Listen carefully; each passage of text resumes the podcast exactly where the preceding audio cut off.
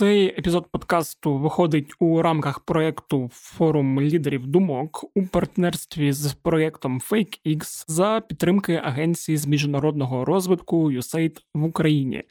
І у ньому ми будемо говорити про професію блогера. Але перш ніж ми почнемо,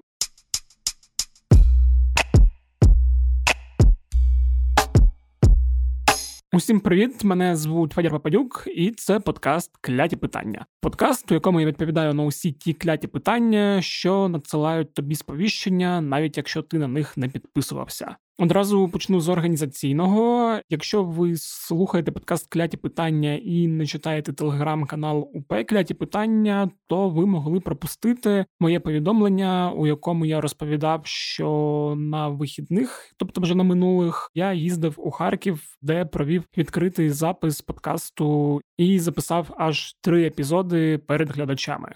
Було важко, але я вижив і навіть не облажався, начебто. Як я вже казав на самому початку, ці три епізоди записані у рамках проєкту Форум лідерів думок у партнерстві з проєктом FakeX і за підтримки агенції з міжнародного розвитку USAID в Україні. І як я вже казав, всі три епізоди були пов'язані з темою блогінгу. З гостями, імена яких ви дізнаєтесь трошки пізніше, ми говорили про блогінг як професію, про етичні питання, з якими стикаються блогери, про зміну лексики та про те, як можна та не можна говорити. Ну і щоб не перенасичувати вас блогерською тематикою та не відтерміновувати випуски звичайних епізодів аж на наступний місяць, ми вирішили зробити так: е, наступні три тижні буде виходити аж по два епізоди клятих питань. По середах будуть виходити епізоди про блогерів, а на вихідних, як завжди, будуть виходити звичайні епізоди, у яких я та мої колеги або різні експерти пояснюємо вам складні речі більш-менш простою мовою.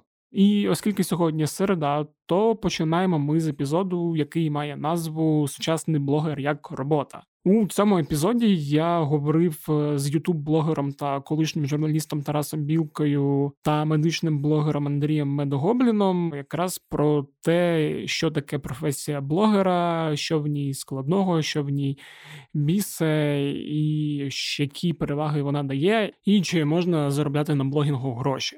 Знову нагадую, що цей епізод був записаний перед живою аудиторією. Слухало нас тоді 70 приблизно людей. Якість звука, наче відмінна, тож вам не доведеться страждати, але певні моменти відкритого запису, можливо, дали про себе знати. Може, я десь хвилювався більше, ніж зазвичай, а може, десь говорив більш нерозбірливіше, ніж я говорю зазвичай. Але хай там як вийшло непогано, тож давайте слухати. Всім привіт! Е, мене звуть Федір Попадюк. Е, я працюю в українській правді і там займаюся розвитком подкастів. Хто слухає подкасти? Підніміть руки. О, ура! Аудиторія розуміє, що це таке, тобто можна не пояснювати. Тобто, подкасти це як е, колись телебачення та Ютуб, але без жартів ведучих, які зранку розповідають про погоду. Цей подкаст ми записуємо у межах мого подкасту Кляті питання, у якому я відповідаю на усі ті кляті питання, що крутяться у мене в голові, не дають спати, не дають жити і не дають нормально їсти. І сьогодні ми записуємо відкритий подкаст. Тобто перед публікою це для мене такий новий досвід. Бо як вже сказала Яна, я зазвичай записую подкасти зі пікерами. Це дозволяє мені багато екати, бекати, запинатися, а потім на монтажі це вирізати без шкоди для слухача. Тому, якщо сьогодні ви щось таке почуєте, то одразу прошу вибачення. Аудиторія, яка буде слухати нас вже в записі, цього не почує. Перед ними я не вибачаюся. І сьогодні ми будемо говорити про блогінг, з яким в мене, якщо чесно казати, не дуже склалося. Хоча подкасти Певною мірою я теж таким аудіоблогінгом, але я себе поки що аудіоблогером не вважаю, тому що блогінг для мене особисто це або про експертність, або про щось таке особисте. От і бажано, щоб це було якось регулярно. В мене з регулярністю проблеми, і в принципі я от просто записую свої подкасти, типу кляті питання. Інші подкасти на українській правді більш наративні, де записую людей і складаю якісь маленькі історії. От але. Сьогодні ми записуємо подкасти з хлопцями, які на блогінгу розуміються краще за мене. В принципі, їх можна назвати, хочуть вони того чи ні, блогерами. Це хто не знає, Тарас Білка, колишній журналіст. Ми з ним давно знайомі ще коли разом працювали в Запоріжжі в різних медіа. Тарас е, був засновником громадське Запоріжжя, і в якийсь момент вирішив, що блогінг це те, що йому цікавіше, і трохи пізніше він про це розповість. Те, що бабла більше приносить. Так, можливо. І от останній раз, до речі, до сьогоднішнього дня ми з Тарасом спілкувались, е, коли я у свій вільний від роботи час писую статті і писав статтю про крафтове пиво, бо Тарас ще і крафтовий пивовар, варить дуже смачне пиво. От. А я тобі розкажу, я на пивовара вивчився професійно, тому що я далі не міг на професійному рівні вести блог про крафтове ага. пиво. Мені да. довелося вчитися. Да, це правильно. І другий наш гость це Андрій Медгоблін. Андрій лікар, кандидат медичних наук, е, теж е, з недавних пір подкастер. В нього є здоровий подкаст, який виходить на The Village. Також в нього є дуже крутий телеграм та фейсбук блог, де він пише про доказову медицину. І час від часу ви бачите Андрія, коли вмикаєте телебачення Торонто, і там він дуже якісно розповідає про ті чи інші медичні питання у нашій країні. До речі, мені довелося вивчитись на лікаря в певний момент, щоб більш професійно писати про медицину. Теж маловідомий факт. Тоді почнемо, мабуть, з дуже загального. Тобто, якщо там перефразовувати такий відомий вислів, то подкастерами, як і лікарями та пивоварами не народжуються, їми становляться. І я так розумію, що ви обоє в якийсь момент вирішили, що блогінг вам цікавіший ніж те, чим ви займалися раніше, або ви просто хочете бути більше блогером. І от е, якраз питання про те, от як ти, наприклад, Тарас пішов з журналістики у блогінг та чому? Дивись, все дуже просто. На той момент було ще громадське телебачення Запоріжжя, і мені дуже сильно хотілося зробити проєкт. І це був ну треба зрозуміти, що це був 16-й рік, коли е, формат інтерв'ю в Ютубі не був дуже сильно поширений. Mm-hmm. Я хотів зробити ютубний проєкт інтерв'ю, щоб розказати про запорізький бізнес в обличчях. Ну обличчя в кавичках я маю на увазі. Всі знають, як виглядає там або виглядав Донецький бізнес бізнес Харківський, Вінницький, Львівський, е, Дніпро. Всі знають, а що таке Запоріжжя, типу, ну в форматі бізнесу. Да? І я знайшов людей, які там, починаючи з 90-х, готові були mm-hmm. розказувати. Але було громадське телебачення Запоріжжя, і якби я робив цей проєкт на тому каналі, ну мене почали б чморити дуже сильно. Типу, а як же стандарти журналістики? І всім було б пофіг, що це просто інтерв'ю. Тому я це почав робити на своєму каналі. Але тут є дуже цікава штука. Достатньо витратно робити такий проєкт було би. І я почав шукати туди рекламу. Так, от, коли я звертався до рекламодавців потенційних, mm-hmm. вони мені говорили: слухай, де Запоріжжя, а де Ютуб? Ну ти мені ще скажи, може через 5 років люди на Марс будуть вільно літати. Типу, ну це фігня, це не піде, чувак. Ні. Проходить півроку, і якось випадково популярним стає навіть в українському інфопросторі дуть. Mm-hmm. Я починаю знову звертатися до цих же людей. Мені вони казали: ну ти що, дурачок, ти що, дуть? Типу, ні, ну не буде ніякої реклами. Цей проєкт у мене відклався ще на рік. Потім проходить ще півроку, я знову до тих же людей звертаюся, і вони кажуть, так уже ж є за інтерв'юєр. Ну це не піде. І проходить ще півроку, і вони зрозуміли, що вони в своєму Запоріжжі нафіг не треба ні Дудю, ні Анатолічу. І дзвонять такі, така що коли проєкт, ми готові рекламу ну, нести тобі. Uh-huh. І, і, І це було якимось таким поштовхом. Ну треба розуміти все ж таки реалії що і порядок денний того місця, в якому ти знаходишся, як ти це ідентифікуєш. Але я знову ж таки не прив'язувався власне до Запоріжжя, і там формати цих інтерв'ю я дуже сильно продумував з точки зору того, щоб мені обов'язково треба було там викликати срач, щоб вони були якось в порядку денному для обговорення. Але я дуже радий, коли я зрозумів, що я хочу більше займатися блогінгом, коли я завдяки своєму Ютубу полетів двічі в Нью-Йорк там знімати контент. І от тоді я зрозумів, що вперше я знайшов рекламу, яка мені бартером дала можливість просто полетіти в Нью-Йорк. Uh-huh. Я такий ого, ніфіга І скільки у мене там тисяч підписників на каналі? М, дві з половиною вже. Дві з половиною тисячі підписників, і я вже навіть з такою аудиторією, ніфіга собі якою можу полетіти в Нью-Йорк. Це mm-hmm. було дуже комедно, дуже смішно, але е, дуже мотивувало. І потім уже з журналістикою вирішили підв'язувати, тому що на той момент ми ж люди дуже сильно упороті в цінності, в візію, місію. І місія і цілі, які ми ставили перед громадським телебаченням Запоріжжя на той момент, це там який 18-й, 17-й рік. Ми зрозуміли, що ми просто виконали те, що хотіли виконати, і треба кудись далі розвиватися. І е, я переформатувався, але знову ж таки, ми своїми блогами з дружиною пізніше почали займатися. Ми вирішили займатися продюсуванням інших youtube каналів. Не всі можу з них називати, тому що там є угоди, договори uh-huh. і контракти про нерозголошення, але це не тільки українські канали, і так само як продакшн контент для них робили. Uh-huh. Який в тебе досвід? Бо ти ж е, вивчився на лікаря спочатку і був лікарем, і я так розумію, досі типу для тебе блогінг це не постійна, не основна діяльність. Насправді блогінгом я зайнявся, тому що мені нічого було робити. От в мене був такий період в житті, коли в мене було дуже багато вільних вечорів. І через там півроку такого життя ти розумієш, що треба щось е, починати робити нове або здуріти. Е, я почав е, писати блог, потім дуже несподівано він почав розростатися.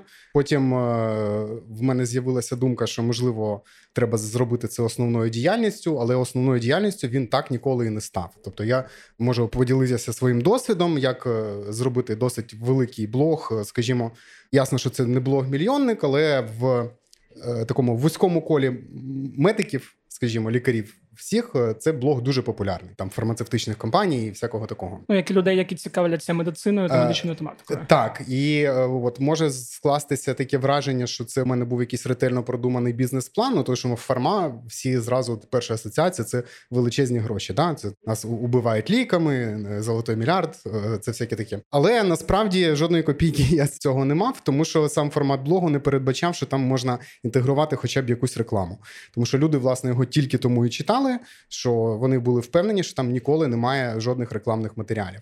В якийсь час я працював лікарем і продовжував вести цей блог, але потім з'явилося, що від блогінгу є опосередковані е, всякі плюшки. Наприклад, е, тобі дають різні пропозиції щодо роботи, яка може бути не пов'язана прямо з діяльністю лікарською. Mm-hmm. Ну і власне вже рік, можна сказати, так от точно, навіть трошки більше. Я вже не працюю лікарем і насправді сподіваюся, що ніколи не буду ним більше працювати, тому що ну кому цікаво лікувати людей. Тобто, власне, те, що блогінг мені дав, це якісь е, нові можливості працювати в інших галузях, там де я можу використовувати свою експертизу медичну. Тобто, я хоча б не переживаю з приводу того, що там скільки 8 е, років навчання, потім ну коротше 10 років навчання, що вони пішли коту під хвіст. Ні, вони не пішли. Я продовжую користатись тими знаннями, які тоді отримав. Угу. І так, ти вже повноцінний. Скільки років блогер, можна так сказати? Ти ж е, слухай, десь... я, я недавно дуже сильно офігів. Виявляється, я свій ютуб канал завів у 2008 році. Ага, майже одразу після того, як це він... жесть. Це просто жесть. Ну, у мене там якісь музичні відоси були мої. Потім mm-hmm. з часів Майдану там якісь е, в АТО, коли їздив волонтером. Багато що було. Але я його не розвивав як блог. Це було просто такий бекап-архів е, свого життя, який я іноді передивляюся. Ну там ясно, що ці відоси там не можна подивитися, вони всі приховані, персональні. Mm-hmm. Але тим не менше, да, в 2008 році я завів канал. Mm-hmm. А повноцінною професією ти сказав, це стало вже останні. Десь 17-18 рік, коли я почав продумувати конкретні проєкти, не разові, типу, mm-hmm. там ми кудись полетимо, і звідти зробимо тревел-блог, або кудись там по Україні поїдемо. Ні, коли прям я форматно продумував, був же ж досвід продюсерської роботи і проєкт менеджменту, і тому я до блогу підходжу трішки по-іншому. Я зразу планую це, ну, мовно кажучи, сезоном. І так само було і з міжнародним моїм е, блогом про крафтове пиво і подорожі по світовим пивоварням. Теж планував там протягом двох років зробити там 15 епізодів, потім підвести рисочку, типу, зробити сам собі якийсь репорт. Е, звіт треба далі робити, не треба, пішло, не пішло. Що воно дало мені? І от я підходжу так до блогу. А як ти Андрій, підходиш до блогу? Я до блогу підходжу за залишковим принципом. Тобто, якщо в мене є вільний час я тоді щось пишу. На жаль, так. Тому що я пройшов той етап, коли в мене був контент-план, по якому я там планував на місяць вперед. Е, в мене були там ряд якихось дописів, плюс туди вклинювалися якісь дописи на гостру тему, яка там періодично у нас ясно, що в суспільстві виникає якийсь там законопроект, чи хтось десь там повмирав, чи воскрес. Чи якась ковідна чума почалась. Да, чи, чи чума якась прийшла. Е, але насправді, коли безпосередньо з твоїх. Е, трудогодин, які ти затратив на написання блогу, не випливає фінансова оплата, якась твого труду, то мотивація зникає. Ну мене вистачило на рік. Працювати в такому режимі. Ясно, що за цей час блог там набагато розрісся, там додалося там десятки тисяч людей. Але при цьому зараз я бачу, що якби основну е, якусь зацікавленість е, у людей викликає моя спікерська діяльність. Ну, от, відповідно, на неї я витрачаю більшість часу, а блог залишається по залишковому принципу. На жаль, питання, що в мене до вас обох по формату. От поки що блогінг це не професія, але я думаю, років через 5-10 в університетах з'являться окремі факультети блогінгу і інтернет-комунікації. Там чому інтернет-школи зараз вже є? Ну ну це да, такі, як школи блогерів. Я маю на увазі такі більш інституціональні. От і от у молодих блогерів, які починають, мабуть, виникає часто запитання, який формат для себе обрати, тобто це писати, знімати, записувати подкасти. Ну 5 років тому що це не було опцією. Через 5 років сподіваюся, це буде більш конкурентна історія. За яким принципом для себе обирати формат, через який ти спілкуєшся з аудиторією, виходячи зі своїх навичок, типу я вмію знімати чи бажань, чи я хочу там знімати, писати, чи дивлячись там на якусь кон'юнктуру.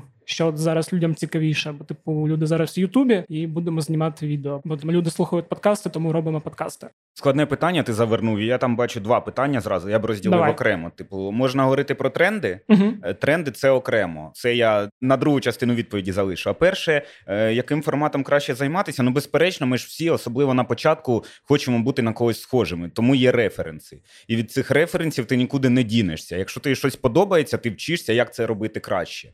Якщо ти потенційно бачиш це своєю професією, я маю на увазі не сам блогінг, а як субпродукти якісь, тому що у нас теж блогінг, ну якщо взяти там весь, умовно кажучи, наш сімейний бюджет, то блогінг це не те, що приносить там 100% е, за що можна утримувати родину. Але мені це треба як вітрина, якась, щоб показувати те, що я можу. У нас є свій продакшн, який забезпечує мені відеозйомку, е, sound design, написання треків. Ну тобто на різних етапах може працювати зі мною дуже багато людей.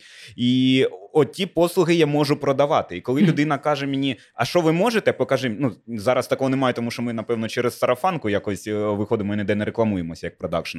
Але тим не менше, коли е, раніше там, а що ви можете? А ти знаєш, що за якимись контрактами ти не маєш права показувати приклади робіт, особливо це стосується якогось контенту, який ми робили там для закордонних замовників. То треба щось показувати. А що можна показати? Можна показати тільки свій блог. А тим більше, якщо ти дивишся в перспективу, мислиш трішки більше стратегічно, а ми знову ж таки з дружиною медіа-менеджери в першу чергу і продюсери, то треба розуміти, що який би замовник прогресивний не був, ти розумієш тренд, наприклад, в Сполучених Штатах Америки, в Ютубі теж в якийсь період стали модними моушн дизайни ці заставки. І ти прекрасно розумієш, що в Україну ця мода прийде роки через два. Зараз трішки швидше, тому що більше людей стали дивитися англомовний контент. То щоб у нас пояснити навіть прогресивному замовнику, що це буде модно, йому треба показати, як це працює у нас. А mm-hmm. де ти це можеш зробити, як не для себе. І тому ти робиш собі, ну умовно там портфоліо. Да? Але круто, коли воно зроблено зі свого контенту, і його багато, багато, багато. Це по-перше, я вважаю, що формат блогінгу для себе треба вибирати такий з якого ну це дуже так цинічно і меркантильно звучить, але все одно жрати щось хочеться всім. І тому треба дивитися, які послуги ти зможеш продати, і щоб ці роботи були якісними. Це по-перше. А по-друге, те, що стосується трендів. Відстеження трендів це взагалі окрема штука, яка у мене займає дуже багато часу. Я відстежую тренди. Ну зараз ми працюємо там як продюсери відеоконтенту Ютуб каналу для однієї дуже великої спортивної ліги. І там мені, щоб розуміти, в який бік іде е, контент спортивний, я не маю на увазі футбол. Футбол там все достатньо примітивно. У тебе камери стоять як на інтерв'ю, не mm-hmm. порушує правило 180 градусів і все. А щоб дивитися, як змінюється динаміка, як змінюється саунд дизайн, куди йде динаміка саунд-треків, це все треба відстежувати. І у мене є окремий день на тиждень, який я, блін, сідаю, і я дивлюся контент навіть той, який я ненавиджу. Mm-hmm. Тому що це треба, щоб розуміти. І це ж не приходить там, знаєш, що так, все, з завтрашнього дня я починаю розбиратися в трендах, сідаю, дивлюся, це все гівно, просто для того, щоб розуміти. Ні, це так не працює. Треба було, мабуть, пропрацювати в цій сфері 15 років, щоб трішки розуміти. Те, що я зараз бачу, ну все одно відеоконтент нікуди не звикне. Але пішло велике, і це круто, що пішло розгалуження. Ну, це ж е, іде такий, знаєш, Бумеранг, колись футбольні матчі, не у всіх був телек, і тому футбольні матчі транслювали на радіо. Мені покійний дід розказував ще. А зараз багато хто YouTube е, обожнює дивитися фоном, особливо mm-hmm. якщо ти на преміум підписаний і воно не вибиває. Ти знаєш, в кишеню кинув і пішов дивитися. Тому з'явилися подкасти. От тобі телек, і от ти і радіо. І те, і те може в перспективі приносити кошти. І ще якщо ти знаєш, як правильно ставити коми, а не начитуєш в Телеграм голосовими повідомленнями, то ти ще й можеш це розшифровувати і публікувати текстово, то взагалі кайф. Ну мені здається, просто треба зрозуміти, в якій сфері у тебе руки ростуть з того місця, угу. і тоді все окей буде. Що ти думаєш? Я думаю, що. Це одна із тих ситуацій, коли я зараз щось скажу, але я наперед не знаю, що я скажу. Е, ну, по-перше, я так живу. По-перше, до блогінгу, звичайно, можна підходити як до ну, чисто спродюсованого контенту, можна проаналізувати там алгоритми, що видає наверх, що зараз популярне, спланувати, що буде популярне потім. Скоріше всього, якщо вкинути в це дуже дуже багато грошей, це буде приносити гроші назад. Але ймовірно, що цей контент буде чимось, типу, ми робимо е, величезний попит із мармелада. Або там е, Даша заколдовує Frozen там, чи щось таке, да? те, що ми бачимо в е, трендах Ютубу. Що не значить, що на цьому не можна заробити. Звичайно, можна. З іншої сторони, можна робити якусь абсолютно артхаусну штуку, придумати свій власний формат, да, який ніколи не вистроїть, тому що людям не подобається щось, що вони вже дуже добре знають. Людям не подобається щось зовсім ні на що не схоже. Е, тут є оцей дуже складний баланс, коли треба вгадати, скільки там має бути новизни. Моє особисте глибоке переконання в тому, що ти ніколи не знаєш, яка штука в тебе надзвичайно сильно вистрілить. Я можу сказати, після там не знаю, це сотні якихось постів моїх. Я ніколи не знав наперед, який пост прочитає там 5 тисяч людей, а яких прочитає мільйон. Причому затрати часу, які ти вкладаєш в це, і зусиль, вони абсолютно ні на що не впливають. Можна написати якусь емоційну фігню, яку всі перепостять, тебе будуть цитувати в випусках новин. Там бажано, щоб всім, зрада була якась по всім по всім сайтам. Це я не можу знайти закономірності, тому що я пробував аналізувати, що саме тут зачепило людей. Це невідомо, тому що ні контент-мейкер не знає, що вразить людей, і люди самі не знають, що їх вразить. Бо якби вони знали, вони б це вже придумали. Єдине, що неможливо е, довго робити контент, який тобі не заходить самому, і при цьому не почати вигорати емоційно. Тобто ти рано чи пізно почнеш себе ненавидіти і е, або вживати речовини, або бухати. Це точно, це надзвичайно сильно впливає. Коли ти робиш якусь штуку, ще ще гірше, якщо вона приносить тобі хороші гроші, і ти ненавидиш те, що ти робиш. Уявіть, це ну таке індивідуальне пекло. Угу.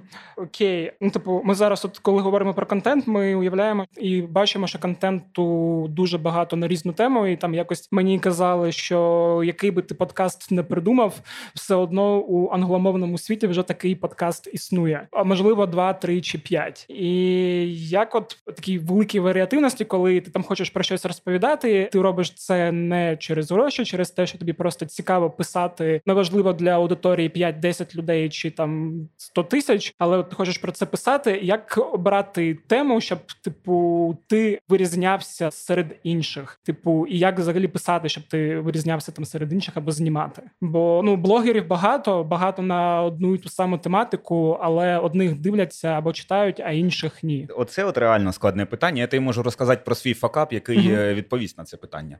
Я коли придумав Craft Roid Show, і це перший великий проєкт, який я спродюсував на своєму каналі. Ну тобто, був мій колега, ну є колега, власне, який придумав е, шоу, в чому воно полягало. Ми два пивовари сідаємо в машину, поїхали в гості до інших крафтових пивоварів, розкажемо про пивоваріння крафтове в Україні про ринок.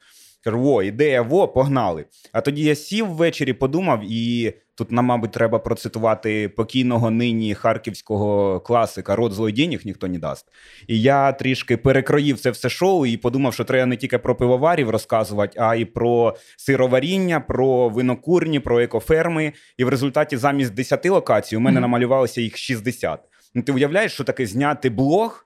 Де ти в машині треба за найменшими підрахунками проїхати 15 тисяч кілометрів, а в результаті вийшло 17. Тобто, це ясно, що буде все не в одному контенті, це скількись випусків.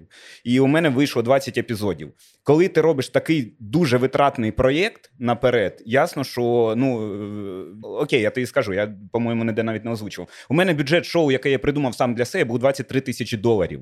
Mm-hmm. На той момент І ще я, в принципі, крім там кількох випадків, е, не зустрічав, щоб донори там або грантодавці да, підтримували блогерів. Це цього року, от минулого, слава Богу, таке вже з'явилося.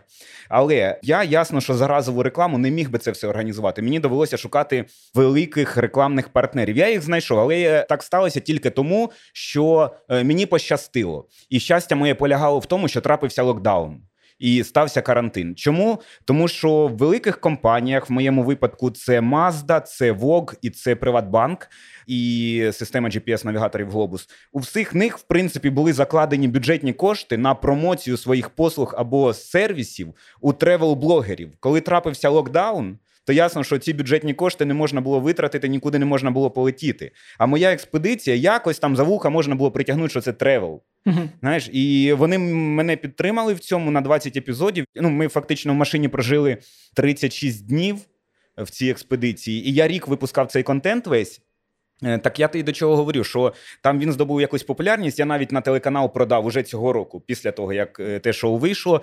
Потім я вирішив, що ну мій же канал, що хочу, те й роблю. А я хочу робити ще лайфстайл, тому що мені здається, у мене капець яке насичене життя. Я при цьому намагаюся ще й займатися музикою. Ну як намагаюся, раз на тиждень там у нас є репетиції. Я малюю картини, я займаюся спортом, тому що курва, я кілька років тому схуд на 18 кілограмів. Я не хочу повертатися в ту вагу. І при цьому всьому у нас 11 е, місяць п'ятирічна дитина, і я працюю з дому, і у мене графік роботи. Я хотів про це розказувати. Я провів опитування у себе на каналі. Це я нагадаю, я відповідаю на твоє питання. Да, да, я поки що... Е, да. Я провів опитування на каналі. Чи цікаво вам буде такий формат? Мені всі сказали, ні, хочемо крафтове шоу. А я сказав, хрен вам, тому що це мій канал, буду робити те, що я хочу. Я зробив формат, який називався Брудний щоденник, і його не стали дивитися. У мене немає там супер багато підписників на каналі, але коли у тебе там навіть 13 тисяч, а є випуски, які не дивиться і тисяча людей. То ти такий, це ладно, окей, до п'ятого випуску ви полюбите це шоу. До п'ятого випуску його не полюбили, до десятого випуску не полюбили. Коли таких випусків стало 15, мені почали телефонувати мої рекламодавці і говорить: слухай, що за фігня у тебе на каналі? взагалі? У тебе ж там переглядів ніяких немає. Що що будемо рішати взагалі по другому сезону крафтової шоу? Uh-huh. І мені довелось просто закрити цей проект. Тому що коли у тебе потім є вибір творчість або все ж таки твоє хобі, твоя творчість, яка приносить тобі гроші потенційно, і твоя творчість почала шкодити твоїй роботі. Тут доводиться робити дуже серйозний вибір. Я прям депресував дуже сильно, і моя депресія тривала ну так годин 10. Ну, серйозно. серйозно потім, да. потім, да, я сів, все проаналізував і думаю, та ладно, ну фіг з ним. Будемо робити по-іншому це все. Ну, зараз робимо, да. І крім цього всього, потім ну, Катя мене, дружина, заспокоювала, каже: слухай, ну от по крафтовий шоу, у те ж мета яка була? Типу, е, розказати про цих маленьких виробників і щоб про них більше людей дізналося. Коли цього року я бачу, що багато в чому моїх героїв з мого першого сезону повторюються там в Орел і Решка, Діма Камаров, світ на виворіт, багато mm-hmm. де їздить, Укрютюб проект зараз багато яких героїв зняли, тих, кого я показав минулого року. От я вважаю, що ми так виконали місію, і при цьому всьому суто з рекламодавцями. Це для мене просто шалений кейс, як треба прописувати бюджет як шукати генеральних партнерів, як шукати титульних партнерів, як шукати разову рекламу. Тому що для мене ну прям багато дуже інсайтів було. Я не знав, як формуються бюджети. Коли зараз ти звернешся до якихось блогерів, неважливо, інстаграм, Фейсбук, Ютуб і е, замовиш якусь рекламу. Тобі ніхто не пояснить ціноутворення, як формується ціна. От чому у тебе пост в інстаграмі коштує 2000 доларів? Таке, ну тому що я класний, тому що це мій інстаграм, я так хочу. Не нравиться, йди нафіг. Знаєш, типу, а чому так не пояснять? А я на прикладі цього шоу зрозумів, е, як відбувається ціноутворення реклами, і чому я можу на одній хвилі спілкуватися з рекламодавцями. Але якщо повертатись до вибору теми, про яку ти розповідаєш, тобто ти От, говориш про те, що у мене була депресія, да слава Богу, один день. Але я до того говорю, що я став заручником трішки своєї аудиторії, тому що це впливає на рекламодавців. Я не зовсім можу робити те, що я би і хотів. Mm-hmm. При цьому всьому, коли пояснюєш, потім людям кажеш, ти дивився брудні щоденники? Да, лайфстайл, ну мені не дуже зайшло. Кажу, блін, падло ти, а ти знаєш, що я там під кожен випуск сам писав музику. Я граю на 52 музичних інструментах, і я сідав і під кожен випуск писав музику. І весь відеоряд він змонтований в бітрейт. Він змонтований як мюзикл. Чуваки такі: ого, я передивився, реально класно. Кажу, треба було тоді дивитися. Зараз я закрив проєкт. Зараз цього немає. Нема. От якщо ну казати про формат, в тебе ж в принципі один формат. Ти блогер, який пише тільки про медицину, і лайфстайлу, поки здається, в тебе не було, де ти розповідаєш про своє життя. Я так думаю, що і не плануєш. Чесно кажучи, мабуть, не планую, тому що я думаю, що лайфстайл блогерів досить багато. Мені особисто цей формат, чесно кажучи, не цікавий. Мені не цікаво дивитися, як це роблять інші. Відповідно, я роблю таку проекцію на всіх інших людей. і Думаю, що їм не буде цікаво дивитися про мене. Я думаю, що всім, хто задається питанням, як робити оригінальний контент, який не схожий, да, тому що все вже колись було, то оригінальний контент створити неможливо, тому що все за останні кілька тисяч років, от як Гомер написав Іліаду, це вже було не оригінально. Скоріше всього, це були якісь перекази чогось усного. Тому ніхто нічого повністю оригінального вже ніколи не створить. Але ми можемо конструювати. Е, наш контент будь-який, чи відео, чи е, якісь а, да, подкасти, чи що, що завгодно, тексти, ми можемо конструювати із того, що вже є, складати по кусочкам. Як це було в мене? Я спочатку робив просто от від нічого робити. Я робив якісь мемасики там на медичну тему, ну тому що в мене аудиторія це в основному лікарі. Ну, мої друзі там в соцмережах лікарі. Робив я мемасики. Людям було смішно. Потім я почав в мемасики додавати якусь інформацію про. Лікарські препарати, які є неефективними або шкідливими, які у нас використовуються. Я просто їх висміював з матюками. Почало ржати там ще більше людей. Класно, мене почали репостити. Коли мене почали репостити досить багато, представники, е, наприклад, фармацевтичних компаній побачили, що їх там препарати пускають, прийшли в коменти почали говорити, що хто це такі, і звати тебе ніяк. Е, значить, е, наші да, яке, яке право ти маєш таке казати? Окей, наступний крок я беру, пишу. Якусь ржаку чергову да, з матюками, і при цьому я вставляю там 15 посилань на публікації англомовні, якісь журнали сучасні і обґрунтовано аргументую з матюками, чому там, вибачте, те, що ви продаєте, гівно. І тут з'являється розрив шаблону, тому що їм на це відповісти нема чого. Е, публіка ще більше в захваті, репостять ще більше, і виникає формат, якого, в принципі, ну про медицину писали вже багато. Про там якісь не, не, не фуфламіцини писали про них матюкалися або про них давали публікацію. Але так, щоб це все зліпити в щось одне, такого не було. І от виникає. Я не вважаю, що це якийсь новий формат, але він був достатньо унікальним. Ще й з матюками. Це дуже важливо. Це можна вважати, що це як це називається sucker punch, типу дешевий прийом. Але я вважаю, що якщо щось цепляє аудиторію, ну тобто, якщо я витрачаю там 20 годин для того, щоб прочитати сотні сторінок про цей препарат, я можу собі дозволити використати після цього будь-який sucker punch, обкласти матюками персоналі, якихось інших лікарів, от кого завгодно. Ну тому що це такий формат. Ну, власне, і публіці це заходить. Тому е, отак, от формат з'явився. Я ніколи наперед не знав, що саме я буду писати і як.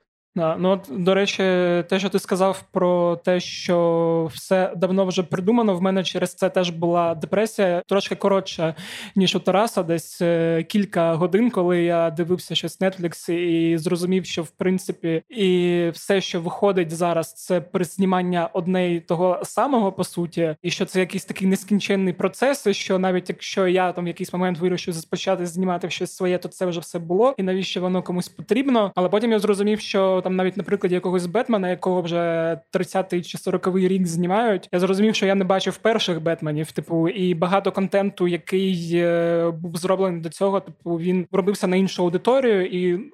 Аудиторія людей постійно оновлюється, і у них буде постійна потреба у чомусь новому, навіть якщо це те, що дивились їхні батьки, тільки у якійсь новій обкладинці. Ну так і я ще можу коротенько додати про те, що людей Звісно, їх е, чіпляє з однієї сторони те, що викликає в них інтерес. Наприклад, я можу подивитися якийсь National Geographic про якихось пінгвінів, якщо вони мені подобаються, да? де диктор буде взагалі за кадрами, і мені пофігу, я можу виключити е, звук і просто подивитися на пінгвінів. З іншої сторони, людей чіпляє персоналія. От якщо контенту унікального немає, то люди всі унікальні. От такого поєднання якогось зовнішності, голосу, гумору чи там відсутності гумору, тупості, ще чогось, як є у кожного з нас, його більше ніде не повториться. І, власне, чисто статистично, яким би або якою ви не були, в світі знайдеться кілька тисяч хоча б людей, яким дуже це сподобається. Ця комбінація. І їм, по великому рахунку, буде пофіг, що ви розповідаєте, тому що це будете розповідати ви. І е, це з однієї сторони трошки сумно, тому що під цим соусом можна подавати будь-яку пургу. З іншої сторони, якщо ви е, представник сил добра, да, або вважаєте себе там представником чи представницею сил добра, цим треба користуватись. Тому що всім наплювати на інформацію. Цікаво, яка емоція в мене виникне. Взагалі, ем-, ем-, емоційний якийсь сплеск, прив'язаність до когось це найсильніше. Згадайте е, свого партнера, з яким ви живете, е, або одружені, або да, це що найкрасивіша людина в світі, найрозумніша людина в світі. Що вона найдобріша людина в світі, найбагатша? Ні, скоріше всього, ні. Але у вас є якась інтимна, індивідуальна оця емоційна прив'язаність саме до цієї людини. І до блогера, до якогось також вона формується. Ти бачиш, ну, почались медичні штучки, якісь ні, ні, професійні. Не, не, не, не, в, не в такій силі, да, це не буде ваш партнер, хоча хто знає. А от, Але тим не менш, вам приємно на цю людину дивитись, і ви будете продовжувати дивитись. А хейтери знайдуться. Хейтери знайдуться завжди. Е, а... Хейтери це прекрасно, тому що це не є антитезою е, до любові хейтерство. Хоч інсайтом поділюсь крутим. Антитеза дуже. до любові це байдужість. От коли хтось е, блокує ваш допис, щоб більше його ніколи не бачити. Оце найгірше. Коли хтось каже, ти сволоч, я тебе ненавиджу і читати не буду ніколи. Це найкраща людина. Вона буде писати це постійно, і завдяки їй вас побачить ще більше людей. Я вже років п'ять, е, коли десь з друзями вживаю алкоголь не заходжу в Фейсбук, але ну мені треба було дуже серйозні над собою зусилля зробити, щоб так сталося. І з Ютубом приблизно десь кілька років так у мене. Але ще три роки тому е, це прекрасні рефлексії. Дуже я от бачу, я собі прям зберігав там скрінів, хейтери з'явилися. Ага, і понаписали такий, такий, такий комент. Думаю, так, у мене зараз класний настрій. Буду я оце відповідати хейтерам, та ну їх нафіг. Відповім, коли нажрусь. Тоді ти десь гуляєш нормально, такий. От воно. Це той момент. Заходиш, щось написав, тільки бачиш, що він іще ти щось відповів, видалив і все. Це... Розрядка емоційна, я тобі кажу, як в спортзал сходив. Да, Бо як в одному відомому фільмі Кевіна Сміта Джей Мовчазний Боб, просто да, да. приходити до них додому і говорити. Але з зараз я так не роблю. Я зразу баню. Е, Ти зразу баниш? Я не знаю. В мене от просто щоб у вас було дві точки зору. В мене така моя політика. Я баню лише тих коментаторів, які починають особисто ображати інших коментаторів. У мене у мене точно так. Якщо на мене пишуть хейт, то ок. А якщо якихось людей, які в моєму контенті є, тоді баню зразу. Тому що ну більше коментів, ніж ваш хейтер, ніхто вам не напише. Кожен комент це ще додаткове органічне охоплення. Для чого банити цю людину? Вона прекрасна по своїй суті, і просто в собі, якщо мені здається, якщо людина позиціонує себе як блогер або хоче стати блогером, то треба тренувати в собі оцю товстоту шкури. Е, щоб все, що в інтернеті, воно до вас е, не долітало там до вашого серця. Для цього найкраще підходить звичайно Фейсбук. Ну то що більш токсичного е, там соціальної мережі, більш в українських реаліях стоїть не, немає. Ну, що Твіттер трошки е, Твіттер, можна заходити на Твіч, не знаю, там прослухати все про свою мамку там і так далі. От коли це вас перестане чіпляти, тоді ви станете блогером. Угу.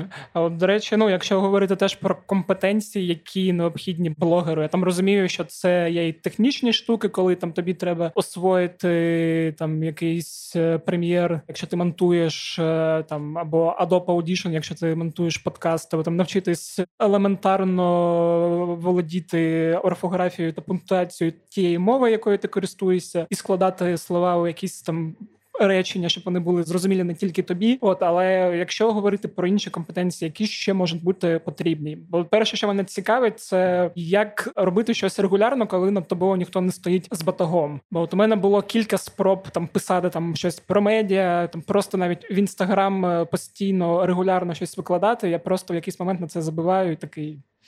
Згадую це там через півроку, коли розумію, що в мене там за півроку одна сторіс чи дві.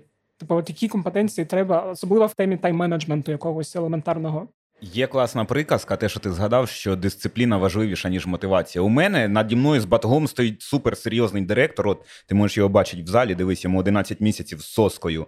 І коли він біля те, а я з дому працюю, тому що у мене робочий день починається о 4 ранку. О 4 ранку я працюю вже. Тому що з 4 до 8 я можу зробити те, що я потім не зможу за день зробити.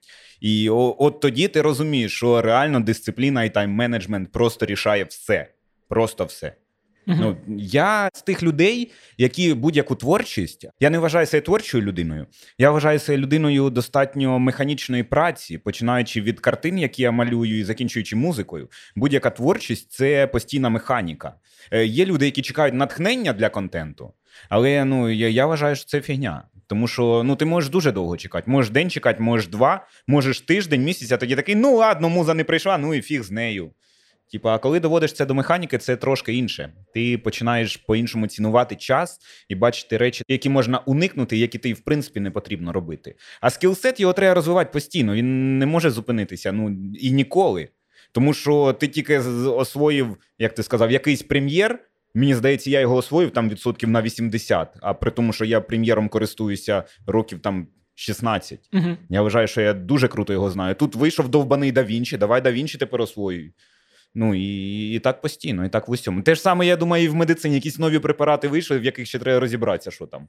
Я думаю, що змушувати себе, о, дивіться, на силі волі, як би там це не звучало, у нас зараз дуже широке поле е, цього успішного успіха, е, там, де дуже багато різних гуру, книжок, і всього іншого.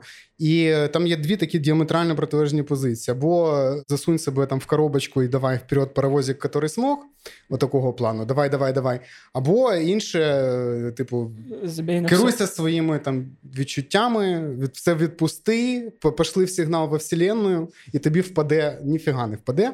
Значить, всесвіт вас не чує. Мені здається, що має бути знову таки якийсь баланс, в чому він проявляється. Людина щось робить, якщо вона вважає, що це треба зробити. Це така тупа банальна фраза, але чого вона може думати, що це важливо?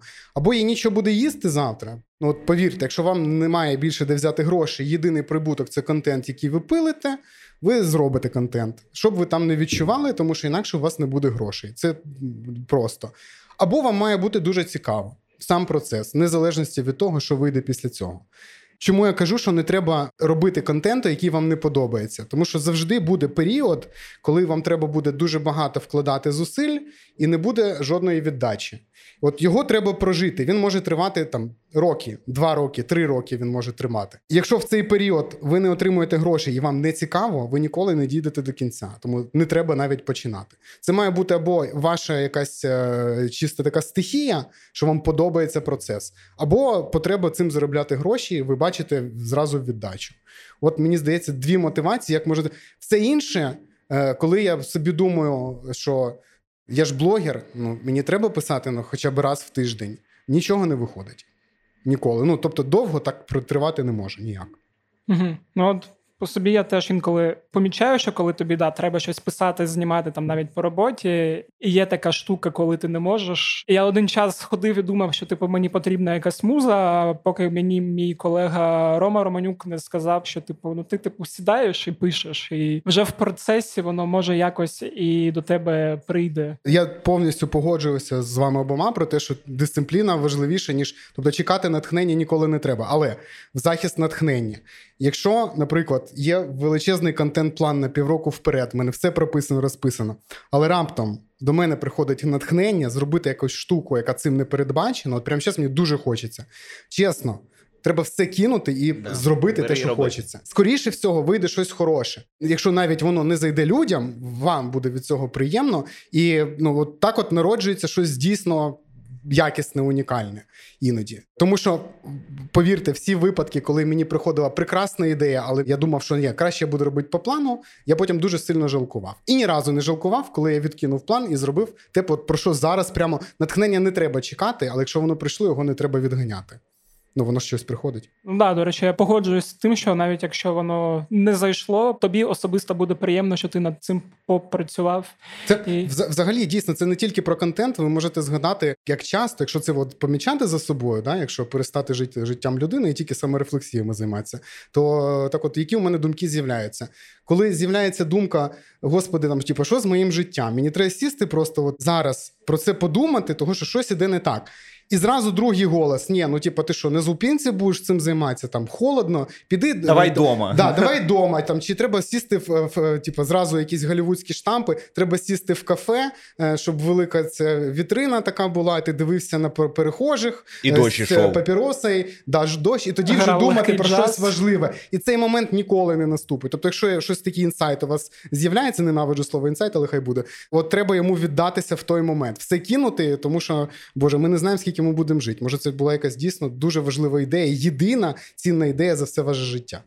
Вселенная мовчить, але саме в цей момент вона тобі щось сказала. Ще запитання. Ну, от ми в контексті теми блогінгу говоримо багато і про гроші, в тому числі не тому, що ми досить е- меркантильні, а тому що це ну важлива складова і віддача того, що ти робиш, е, і труд, який ти там витрачаєш на всю цю діяльність. Мені от цікаво поговорити про взагалі способи заробітку у сучасного блогінгу. Тобто, там це ж не тільки реклама зараз є. Це і, я так розумію, коли ти гроші отримуєш від спільноти і інші прибутки.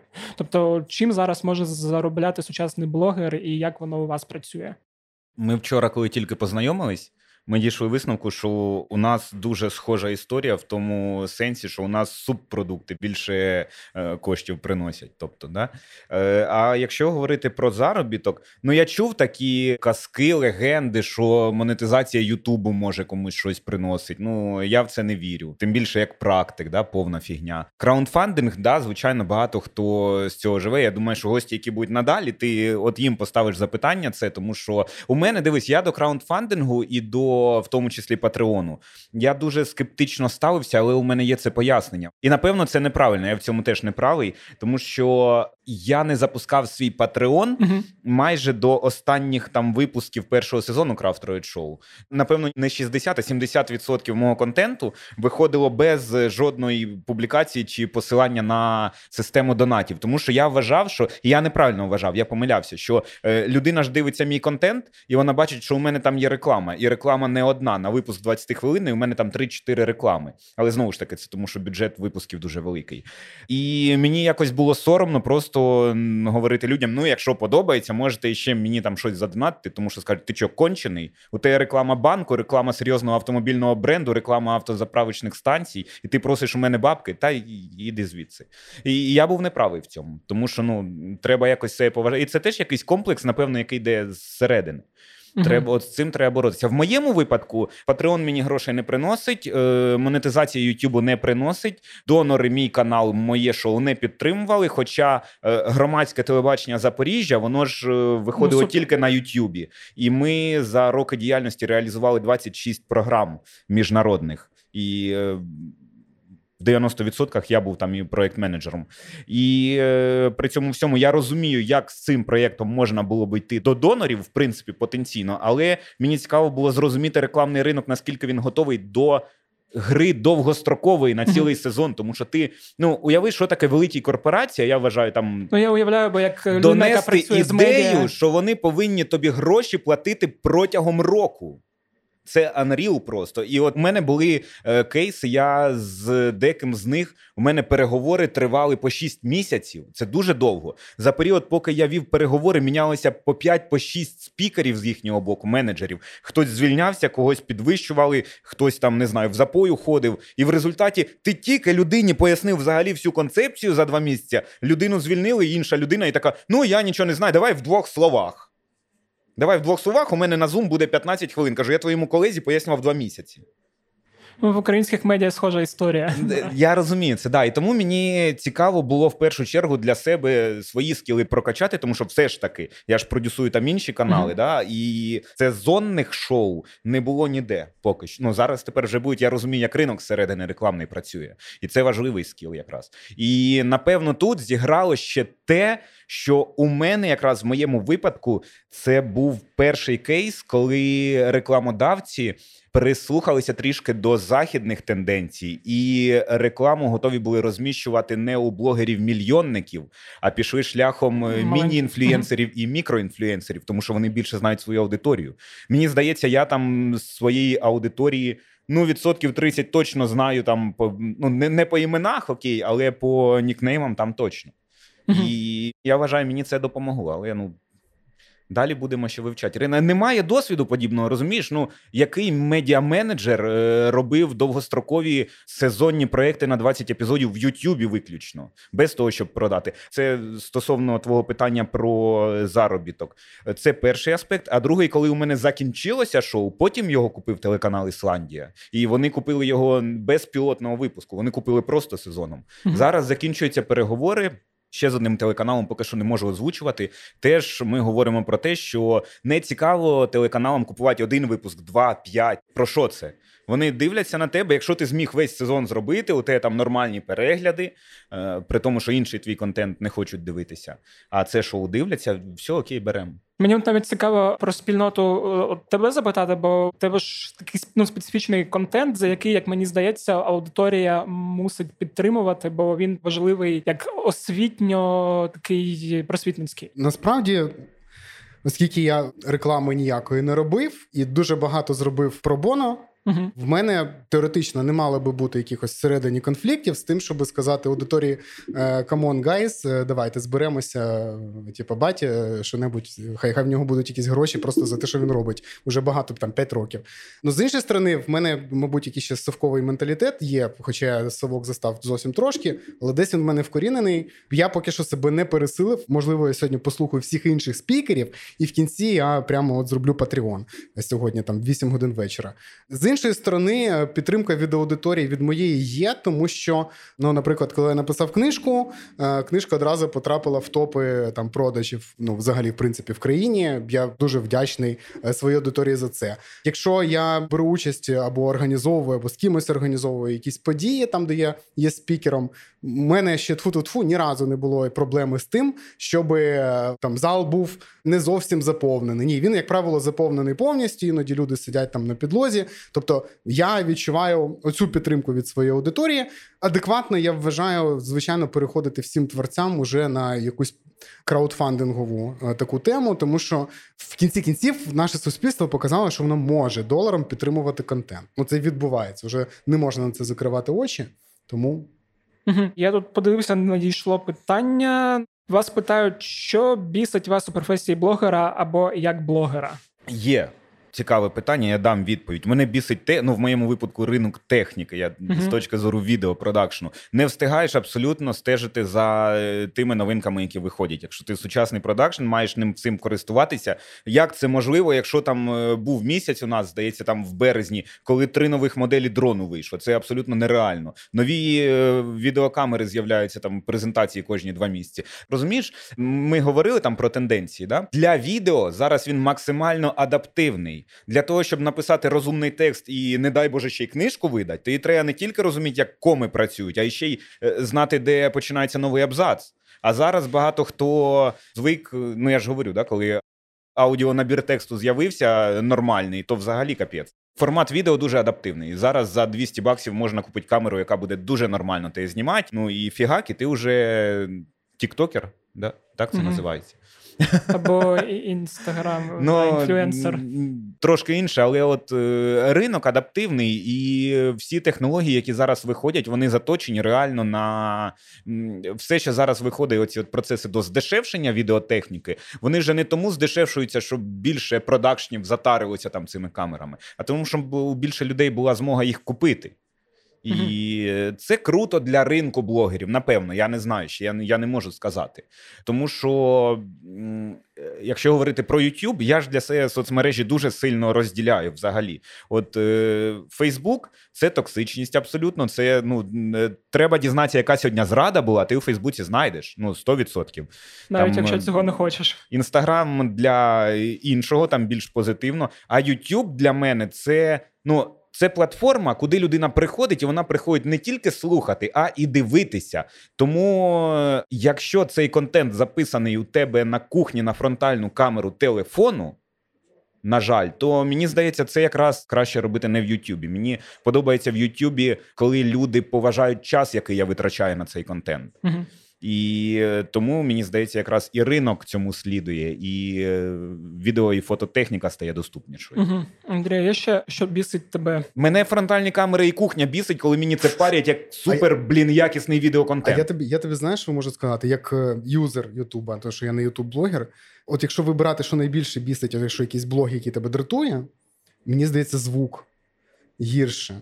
Ну, типу, якщо е, щось мені дуже цікаво зняти там на калькулятор, але звук хороший, я можу виключити і послухати.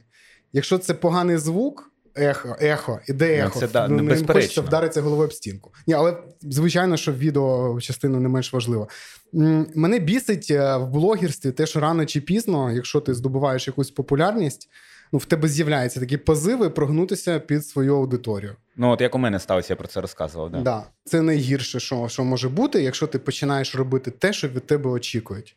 Тому що тоді довго ти нікому не будеш потрібен. Бо люди не знають, що вони хочуть. Люди хочуть, щоб їх здивували. Не сильно, щоб знайомо, хтось, кого я знаю, але щоб він приніс мені там квіти в 12 дня, коли я думаю, що він на роботі. Розумієте? Не вдарив мене по голові серед ночі, а щось таке нейтральне, але несподіване.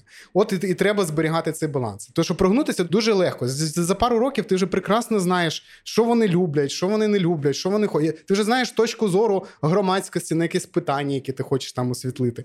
Е, І варто собі задавати питання. Я я теж так думаю, чи ні? Чи я так напишу там, чи зніму, тому що вони так хочуть побачити. Це не тому, що аудиторія погана, це тому, що є між блогерами аудиторія якась динаміка хвороблива, незрозуміла зрозуміло. Я, до речі, за звук згоден. У мене, якщо взяти 100% витрат часу на монтаж контенту, 40 з них іде на саунд дизайн. У мене бувають відеодоріжки, на які я накладаю по 8 по 9 аудіодоріжок. Угу. Я все підзвучую: звуки маркера, відкрите вікно, вітер, пташка, повністю все. Я в цьому плані упоротий і страшне. Подкасти досить чудова річ, де таке дуже сильно ціниться. Тому я думаю, якщо ти будеш створювати свій подкаст, там ти будеш точно себе почувати е, чудово. Я думаю, останнє питання, бо я вже дивлюсь, ми так по часу засиділися. Майбутнє блогінгу в Україні, яке воно буде хороше, погано, щось пов'язане з еволюцією, чи навпаки, з якимось занепадом і тотальною деградацією. Ну і ваша думка з цього приводу? Ти озвучив просто тему якогось іншого подкасту, тому що майбутнє прекрасне, але не зовсім. От можливо, да?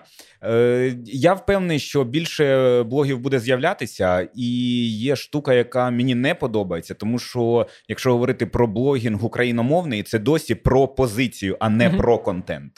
Ну, от, на жаль, зараз так. І цим пояснюється. Ми вчора багато дуже думали. Я от е, не знав, до речі, що канал Підпільна гуманітарка з Мелітополя. Угу. Ну, В Мелітополі ж придуманий був. А, ну ну Мелітополь там фігурує теж. Ну от, і е, це ж дуже дивно. І подивись на україномовні канали, там Едріан Зетпі, е, того ж самого візьми Тайлера. і раціоналіст. Це ж все південь е, схід, десь де україномовного контенту якраз е, в ньому є потреба, і тому ти робиш його сам для себе, тому що у тебе його бракує якось.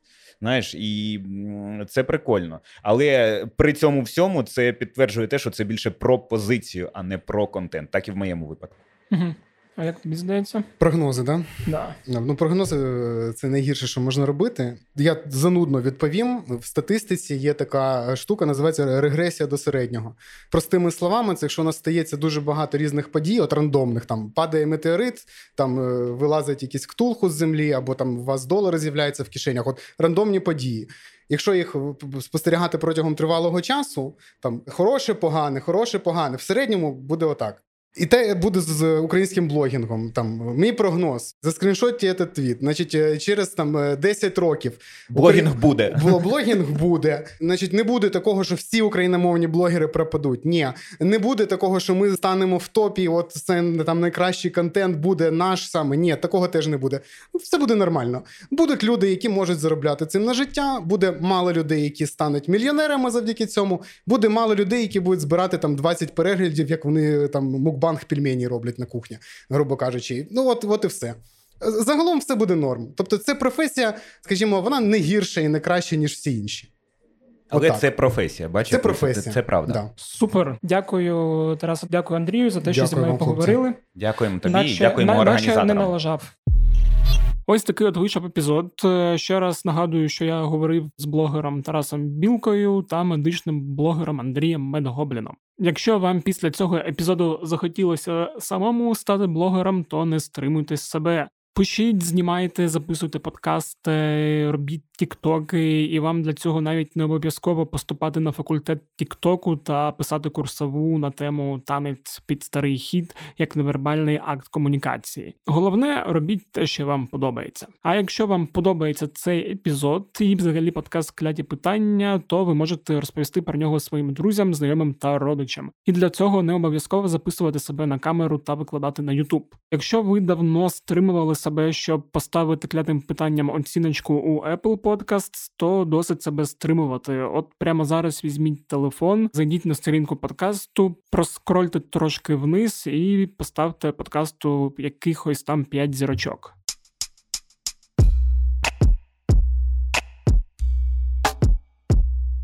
Як завжди нагадую, що подкаст кляті питання доступний на всіх платформах для прослуховування подкастів. Це і Apple Podcasts, Google Podcasts, Spotify, який не працює в Україні, SoundCloud, інші різні платформи.